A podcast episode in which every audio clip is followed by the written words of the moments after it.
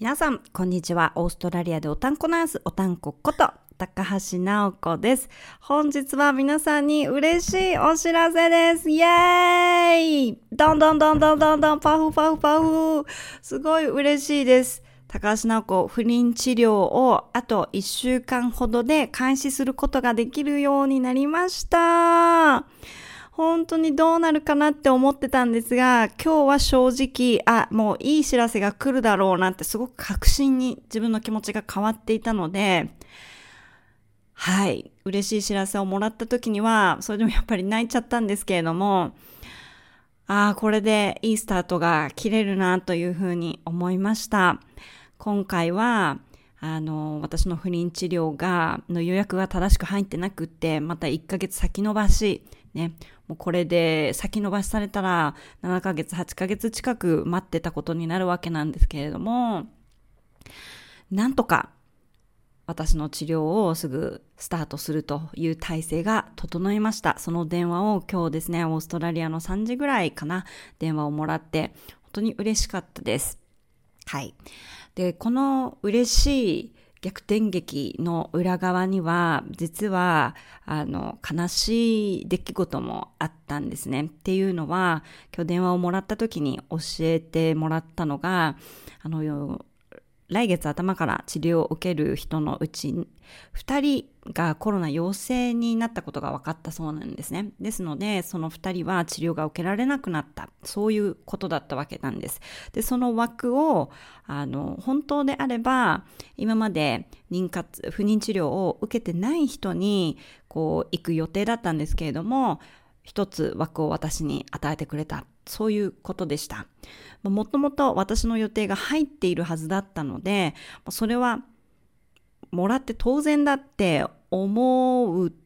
こともできるんですけれども、やっぱり私はですね、その2人の女性が私と同じように妊活を頑張っていて、あの、コロナでこういうえ、治療先送りっていう状況になって本当に今落ち込んでいるんだろうなって思うわけなんです。その人たちの気持ちを考えるとあの本当に辛いなって思います。そしてもしかしたら私以外の人がこのねチャンスを手に入れるはずだったかもしれないのに、まあ、その人のチャンスを私が先に取ったっていうことで、うん、若干申し訳ない気持ちも正直するわけなんですけれどもこうやって今までも私は自分の中でああもうダメだなっていう流れになった時にいやまだなんかできることがあるっていうことで行動して勝ち取ってきたこといっぱいあったので今回もすごく嬉しいです。自分で行動してよかったなって思います。で今日は本当にねそのお知らせをもらった時に 涙が止まらなくて仕事中だったわけなんですけれどもあのスタッフ同僚と一緒に抱き合って泣きました。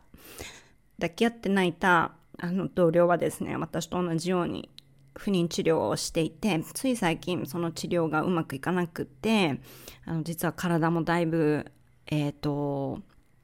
何でしょう辛い状況。で心もきっと辛い状況にあると思うんですけれども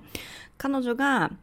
つい最近ですね夢の中で直子が大きいお腹抱えてるのを見たんだよって教えてくれた人だったのでここ数日の辛い出来事に関しては彼女にちょっと打ち明けてたわけです。で彼女もあの自分も辛いはずなのにうまくいくことを願ってるよってすごくサポートしてくれて今日は彼女とね同じ部署で働くことができて、えー、その私の一番嬉しい瞬間を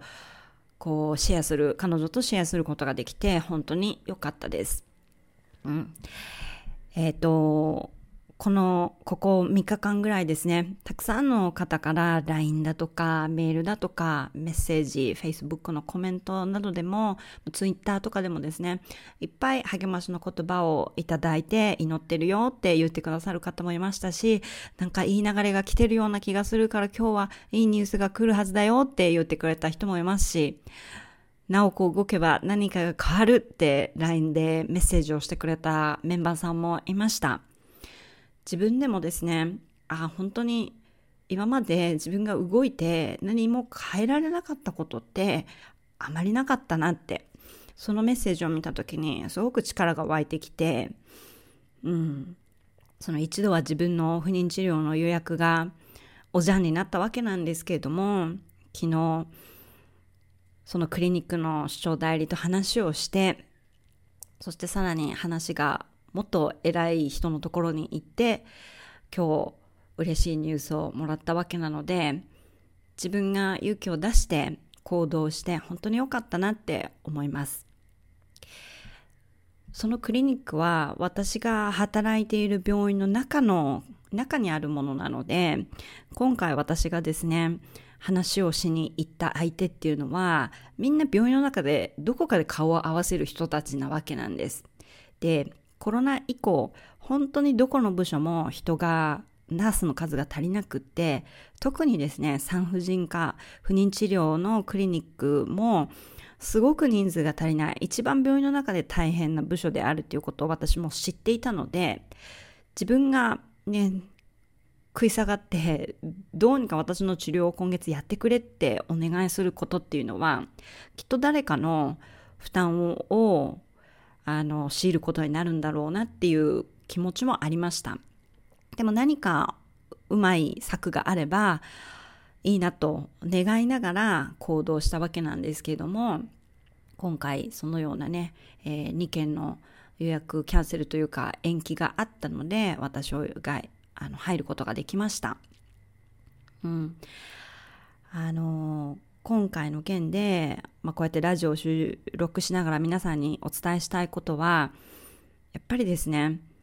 自分の中で何か納得がいかなかったりどうしてもこうしたいんだっていう強い思いがある時ですね。行動したいと思っても周りの人にどう思われるかわからないとか何を言われるかわからない。だからやめようってこう心のブレーキがかかってしまう人っていっぱいいると思うんですけれども結局ですね自分を幸せにできる人って自分しかいなくてそれを他の誰かに求めたりするとやっぱりそこから不満が出てきてしまうんですよね。なので自分がやっぱりできる限りのことをして自分を自分で自分のことを自分で幸せにしていくっていうそういう覚悟でこう生きていかなきゃいけないなって思いました。ですのでこのラジオで何かですね皆さんがこれから出会う困難とか 挑戦の中で、えー、少しでもいい決断とかいいアクションにつながればいいなと思っています。なかなか行動したくてもできないって思っている人たちも世の中にたくさんいることも私は知っていますしたくさんそういったお悩みをいつも LINE だとかえー、メールだとかツイッターとかそういうところからいただいております。ね、これからもそういうお悩み相談には対応していきたいと思いますので、ぜひですね、あの、なんか一歩踏み出したいんだけれども、高橋直子のように頑張って一歩踏み出せないなとか、ここから抜けたいなって思ってるのにずっとここにいるなって思う方は、ぜひえっ、ー、と、連絡をくださいと思っております。うん。もうね、ここ3日間は、もう、ローラーコースターのように自分の感情が上がったり下がったり、泣いたり、えー、笑ったり、祈ったり、皆さんに頼んだりしてですね、休む暇もなかったなって思っております。で、こんな私に、ぱりメッセージをくれたりとか応援してくださった皆さん本当にありがとうございます。皆さんが応援してくれたり励ましてくれてなければこの嬉しいニュースっていうのはもらえなかったね、チャンスは与えられなかったかもしれません。ですので、本当に皆さんに感謝しています。私は本当にいつもですね、いろんな人に助けられて、ここまで来てるなっていうふうに思うので、